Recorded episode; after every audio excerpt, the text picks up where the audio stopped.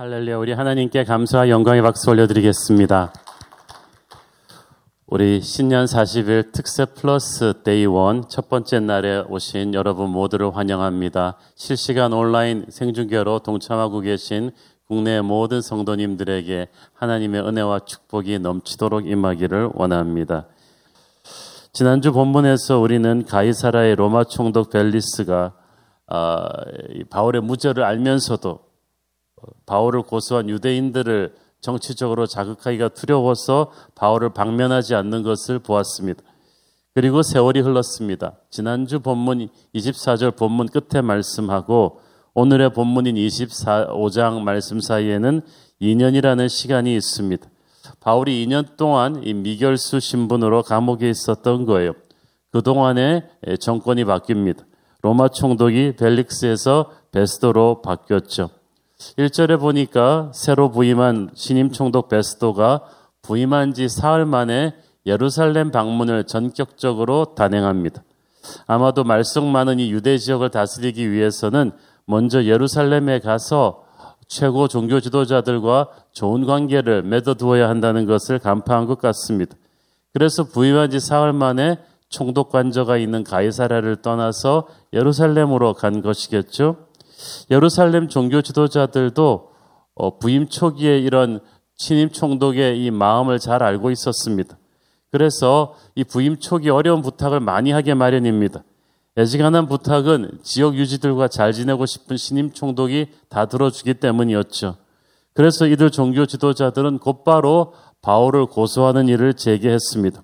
특히 재판을 예루살렘에서 열어야 한다고 주장하면서 다시금 이 로마 군령이 있는 곳에서 끌어내서 가이사랴로부터 끌어내서 바울을 예루살렘으로 이송시킬 것을 부탁했습니다. 그런데 그들의 속내가 아주 시커먼 속내가 있었어요. 2절, 3절 읽습니다. 대제사장들과 유대인 중 높은 사람들이 바울을 고소할세 베스도의 호의로 바울을 예루살렘으로 옮기기를 청하니 이는 길에 매복하였다가 그를 죽이고자 함이더라. 참 2년이라는 세월이 흘렀는데도 바뀐 게 별로 없는 것 같아요. 세월이 흘러도 항상 하나님의 사람을 공격하려는 마귀의 시도는 계속해서 어, 있습니다. 그렇지만 하나님은 그때나 지금이나 변함없이 바울을 지키십니다. 지역 지도자들의 환심을 사야 하는 신임 총독이기 때문에 베스도가 어, 금방 그들의 말을 들어줘야 되는데 이상하게 금방 그들의 말을 들어주지 않았습니다.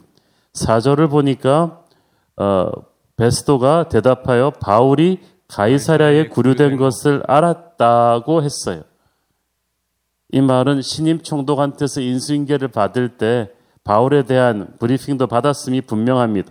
그리고 이 사건이 결코 간단한 사건이 아니라는 것을 알았을 것입니다. 바울의 무죄는 확실했지만 지역 유진 유대인 지도자들이 너무나 싫어하는 사람이기 때문에 그냥 풀어주기에는 총독으로서의 정치적 부담감이 너무 컸습니다. 그렇지만 또 증거도 없이 로마 시민권자인 바울을 벌할 수도 없는 일입니다. 그래서 이러지도 못하고 2년 동안 방치해 둔 것을 이제 신임 총독이 이어받은 거예요. 그렇지만 신임 총독인 베스도도 바보는 아니었죠. 여우 같은 전임 총독이 건드리지 않고 은근슬쩍 후임자인 자기에게 밀어놓은 뜨거운 감자를 함부로 다룰 수는 없었습니다. 그래서 처음 상견례하는 자리에서 그런데 처음 상견례하는 자리에서 바로 유대인 지도자들이 이 바울 문제를 들고 나왔어요. 베스도가 당황스러웠습니다. 막 부임한 신임 총독으로서 이 요구를 들어줄 수도 없고 또 안 들어줄 수도 없습니다. 그래서 한번 숨 고르기를 합니다. 4절 5절에서 베스도는 말하기를 아 나도 다시 관저가 있는 가이사랴로 가야 되니까 정말 너희들이 그의 죄가 명백하다고 생각하면 나와 함께 가이사랴로 내려가자. 아무래도 이 종교 지도자들의 홈그라운드에서 이렇게 이 문제를 해결하는 것은 좋지 않다고 판단해서 자기 홈그라운드인 가이사랴 총독 관저로 내려온 거죠.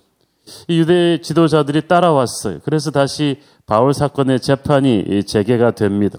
7절 그가 나옴에 예루살렘에서 내려온 유대인들이 둘러서서 여러 가지 중대한 사건으로 고발하되 능히 증거를 대지 못한지라. 자, 사건이 이렇게 중요한데 증거가 없다. 2년이란 시간이 흘렀어요. 종교 지도자들이 총동원돼서 조사했습니다. 그런데 뭔가 이상해요. 증거가 하나도 없어요.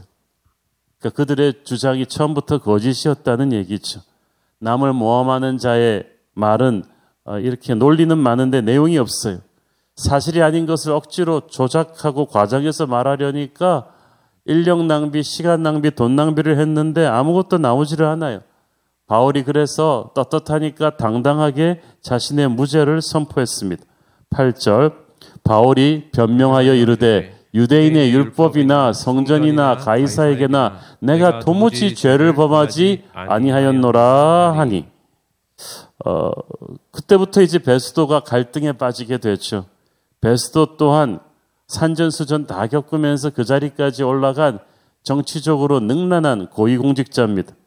예민한 사건이니까 철저하게 정황을 조사했을 텐데 정말 바울이 주장한 대로 죄가 없거든요. 증거도 없거든요. 그러면 석방해 주는 게 당연하지 않습니까? 그러나 오늘날이나 옛날이나 이 고위 공무원들이라는 분들이 참 무엇이 옳고 그러냐보다 이게 나한테 정치적으로 득이 될 것이냐 아니냐 그쪽에 더 관심이 많아요. 앞으로 이 말썽 많은 유대 지역을 다스리려면은 종교 지도자들과 처음부터 이렇게 부딪히고 갈 수는 없는 일이었습니다. 그에게 있어서는 무엇이 진실인가 하는 것보다도 이 여론의 지지가 중요했어요. 정의가 무엇인가가 중요한 게 아니라 사람들이 나를 어떻게 생각할까? 설문조사 결과가 어떻게 나올까? 그게 중요한 거예요. 그래서 잘못된 건 알면서도 이 여론을 자극하기 싫어서 그냥 대충 어떻게든 덮고 넘어가려는 것이 현실 정치입니다. 구절을 보니까 베스터도 결국은 대중의 눈치를 보아야 하는 그런 약간 비겁한 고위공직자라는 것을 알 수가 있습니다. 구절 시작. 베스도가 유대인의 마음을 얻고자 하여 바울더러 묻되 네가 예루살렘에 올라가서 이 사건에 대하여 내 앞에서 신문을 받으려니냐? 신임 총독으로서 지역 유지인 유대인들을 자극하기 싫었습니다. 그렇지만 또 로마 시민권자인 바울을 억지로 예루살렘으로 보내면 나중에 총독인 자기에게 책임이 돌아오거든요. 가다가 바울이 죽을 수도 있었어요. 그래서 어디까지나 바울 스스로 선택해서 가게 해야 했습니다. 그래야 모양새가 완벽하게 갖춰지고 자기 책임을 지지 않습니다. 보니까 이 베스토나 유대 종교 지도자들 말하는 걸 보면은 우리는 하나님을 의식하는 사람과 사람을 의식하는 사람의 처세가 얼마나 다른가를 볼 수가 있습니다.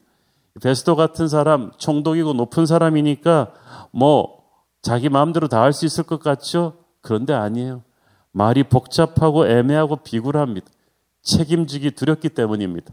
이것이 관의 성질입니다. 너무나 정치적이기 때문에 오히려 비겁하고 힘이 없어요. 그에 비해 바울은 아무것도 가지고 있지 않지만 말이 심플합니다. 분명합니다. 확신에 가득 차 있습니다. 그는 정치적인 사람이 아니라 영적인 사람입니다. 떳떳하고 당당합니다. 죄 지은 게 없기 때문에 힘이 있습니다. 저와 여러분은 바울처럼 땅을 밟고 있지만 이렇게 힘 있는 하늘의 사람 되기를 축원합니다.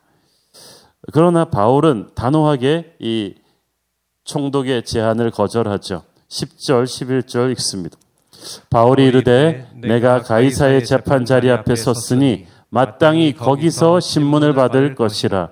당신도 잘 아시는 바와 같이 내가 유대인들에게 불의를 행한 일이 없나이다. 만일 내가 불의를 행하여 무슨 죽을 죄를 지었으면 죽기를 사양하지 아니할 것이나 만일 이 사람들이 나를 고발하는 것이 다 사실이 아니면 아무도 나를 그들에게 내줄 수 없나이다. 내가 가이사께 상소하노라 한데. 자, 바울이 아주 엄청난 말을 하죠. 나를 로마로 보내달라. 내가 가이사 앞에서 신문을 받겠다. 유대 법정이 아닌 로마 법정에서 재판받게 해달라. 새로 부임한 신임 총독도 이 유대인들의 압력에 흔들리는 것을 보면서 바울이 순간적으로 이 지혜가 떠오른 거예요. 나를 로마 법정에 세워달라.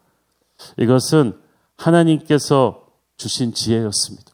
이대로 다시 예루살렘으로 압송되면 가는 길에 죽을 수도 있었어요.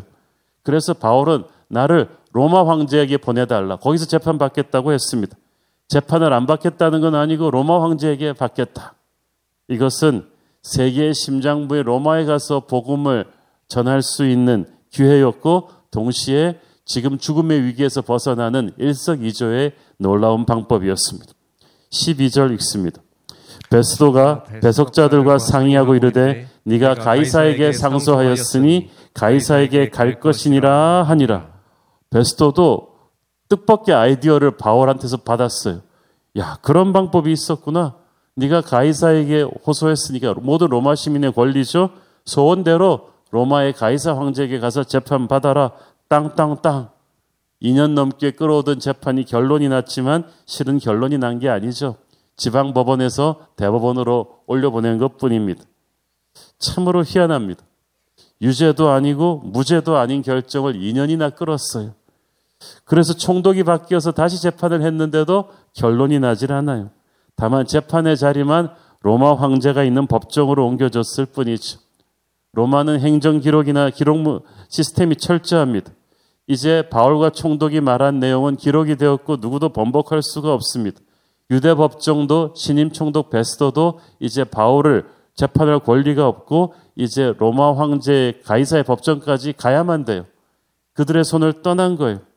사실 이것은 베스도에게 상당한 정치적인 부담이 되는 결정이었을 것입니다. 유대 종교 지도자들과 관계가 쉽지 않아지고 또 이제 군대를 동원해서 바울을 로마까지 호송하는 문제도 귀찮고 복잡한 상황들이 많습니다. 그런데 이것은 베스토가 처음 바울 사건을 다룰 때 의도했던 일이 아니었어요. 베스토는 자기에게 정치적으로 유리한 쪽으로 결정하고 싶었겠죠.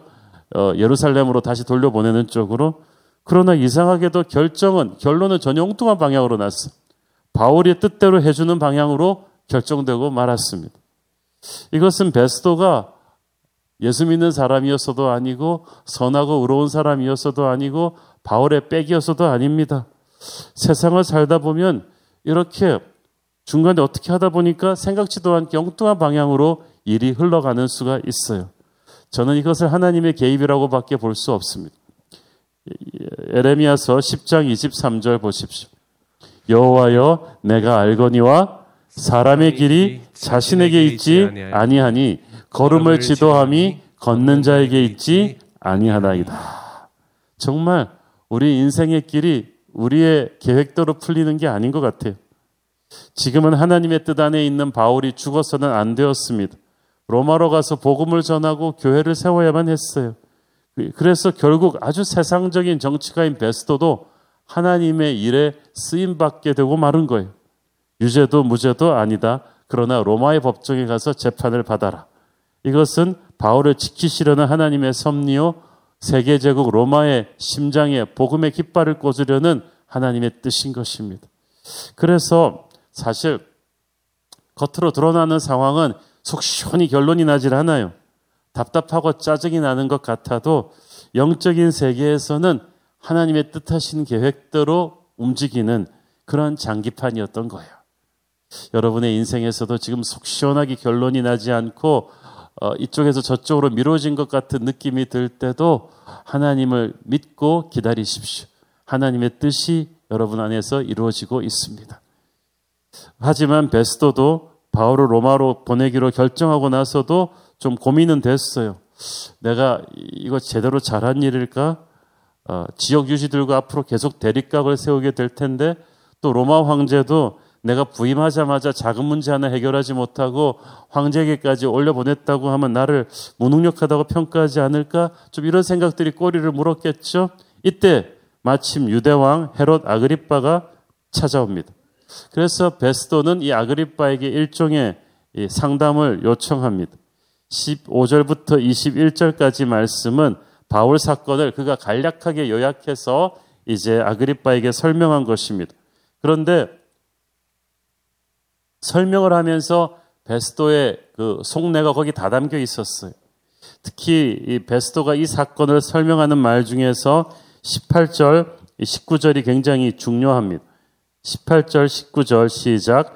원고들이 서서 내가 짐작하는 것 같은 악행의 혐의는 하나도 제시하지 아니하고 오직 자기들의 종교와 또는 예수라 하는 이가 죽은 것을 살아 있다고 바울이 주장하는 그 일에 관한 문제로 고발하는 것 뿐이라.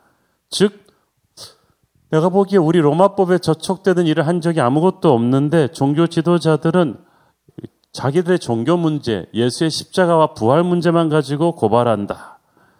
이렇게 베스도도 우리 조사 결과 바울은 세상적인 법에서 깨끗하다, 무죄하다. 이렇게 결론을 낸 거예요. 저는 오늘날 세상 법적이나 언론에서 크리스천들이 질타당할 때 이런 평가를 들을 수 있었으면 당당할 수 있을 것 같아요. 세상 법에서는 하나도 잘못한 게 없습니다. 신앙적인 문제뿐입니다. 하면은 우리가 얼마나 당당할 수 있겠습니까? 사도 바울은 정말 자신의 문제로 핍박당한 적이 없어요. 오직 예수님을 전했기 때문에만 핍박받고 재판받은 것입니다. 그러니까 그는 담대하게 이 모든 고난을 이겨낼 수 있었습니다. 자, 총독이 자문을 구한 유대왕 아그리빠도 바울에게 관심이 있었어요. 이 성경에 많은 헤롯이 나오는데 여기서 나오는 아그리빠 헤롯은 그 헤롯 가문의 마지막 왕입니다. 그런데 이 헤롯 가문이요 전부 다 기독교와 철천지 원수가 진 사람들이 그의 증조부는 헤롯은 아기 예수를 죽이려 했던 헤롯 왕이고 그의 할아버지 헤롯은 세례 요한을 죽였고 그의 아버지 헤롯은 야고보를 죽이고 베드로를 감옥에 넣었던 사람입니다. 그러니까 이 헤롯 아그리빠가 이제 마지막 손주거든요. 그는 예수님을 목숨 걸고 전하다가 감옥에 갇힌 기독교 지도자 바울에게 관심이 있을 수밖에 없었습니다. 그런데 이 아그리빠 헤롯 옆에 있는 버니게는 원래 여동생인데 아주 희대의 요부였어요. 약혼자가 있었다가 파혼하고 후에 자기의 삼촌인 또 헤롯 빌립과 결혼했다가 그가 죽으니까 또 오빠인 아그리빠와 불륜의 관계를 맺고 있는 여자입니다. 그런데 이 두 사람들이 유대의 왕으로서 지금 대제사장 임명하고 성전을 관리하는 책임자인 거예요. 그러니까 바울을 핍박하는 종교 지도자들 위에 있는 정치 세력인데 그래서 베스토 총독이 아마 헤롯 아그리빠의 자문을 구한 것입니다. 23절을 보니까 이튿날 이 아그리빠와 버니게가 어떻게 들어옵니까? 크게 위험을 갖추고 와서 천부장들과 시중의 높은 사람들과 함께 접견 장소에 들어왔다고 했죠. 온갖 폼은 다 재고 들어온 거예요. 아주 멋진 옷을 입고 높은 고위 관료들을 대동하고 악단의 연주를 받으면서 화려하게 등장했을 거예요. 우리는 사람들의 이런 겉모습만 보고 착각에 빠질 수가 있죠. 그러나 하나님은 속지 않으세요. 하나님은 우리의 겉사람을 뚫어서 우리의 속사람을 보십니다. 예레미야서 17장 9절 10절 말씀 읽습니다. 만물보다 거짓되고 심히 부패한 것은 마음이라 누가 능히 이를 알리오마는 나 여호와는 심장을 살피며 폐부를 시험하고 각각 그의 행위와 그의 행실대로 보응 하나니 할렐루야. 무덤을 아무리 화려하게 해놓으면 뭐랍니까? 이미 그 안에는 죽은 시체가 있습니다. 품이 있고 웅장한 겉모습을 갖고 있지만 아그리빠와 버니게아는 죽어 있어요. 불륜이 있고 미움과 겉모술수가 가득합니다. 여러분의 겉모습이 아무리 화려하고 대단할지라도 아무리 좋은 집에 살고 좋은 차를 몰고 멋진 위세를 과시한다 할지라도 아그리빠 버니게처럼 여러분 안에 음란과 폭력과 우상숭배와 욕심과 미움이 가득하다면 그는 하나님의 진노의 심판을 받을 자일 뿐입니다. 반대로 비록 초라한 죄인의 모습으로 끌려와 있지만 바울처럼 그 안에 복음이 있고 천국이 있고 예수가 있다면 우리는 하나님이 축복하시는 사람인 것입니다. 세상을 향해 당당할 수가 있습니다. 바울은 하나님의 능력, 복음의 능력으로 가득 차 있습니다. 하나님이 기뻐하시고 인정하는 사람이기 때문에 그 자신감이 있으니까 세상의 화려한 사람 앞에 기죽지 않았어요. 우리도 그렇게 해야 합니다. 세상이 여러분을 평가할 때 어떻게 평가하는가에 대해서 너무 신경 쓰지 마십시오. 우리는 너무 겉사람을 치장하는데 많은 신경을 쓰고 있어요. 트렌드에 뒤처지지 않을까? 남들보다 못할까? 남들이 나를 어떻게 생각할까를 전전긍긍합니다. 그래서 어떻게든 돈을 벌려고 하고 높은 자리에 오르려고 하고 좋은 학벌을 가지려고 하고 세련된 그 헤어스타일을 가지려고 하고 막 그래요. 겉사람을 사다리를 타고 올라가서 높은 곳으로 올라가기 위해서죠. 그러나 하나님이 보시는 것은 눈에 보이는 겉사람이 아닙니다. 보이지 않는 속사람, 우리 영혼의 상태죠. 여러분의 믿음이 녹이 슬고 예배가 죽고 기도가 메말라 거린 것을 부끄러워해야만 합니다. 자신의 속사람이 낡아지는 것에 대한 문제의식은 없으면서 겉사람이 조금 후져 보이는 것에 대한 문제의식은 많다면 그것이야말로 부끄러운 일이죠. 저는 여러분이 크리스천으로서 여러분의 속사람의 업그레이드를 갈망하기를 바랍니다. 기도가 불같이 살아나고 믿음이 더 강해지고 하나님을 향한 열정이 더 뜨거워지는 경건의 모습이 아닌 경건의 능력을 갖추는 속사람이 충만한 사람 되기 위해서 우리 힘쓰야 될 것입니다. 그래야 우리는 하나님이 귀하게 쓰시는 거룩한 백성이 될 것입니다. 우리 함께 기도하겠습니다. 주님 은혜를 감사합니다. 세상적으로 화려한 헤로드 왕 앞에서 베스도 앞에서 전혀 기죽지 않았던 바울의 담대함을 우리에게도 주옵소서. 겉사람에 물들지 말고 우리의 속사람이 예수의 능력으로 꽉 차게 하여 주옵소서. 예수님 이름으로 기도했습니다. 아멘.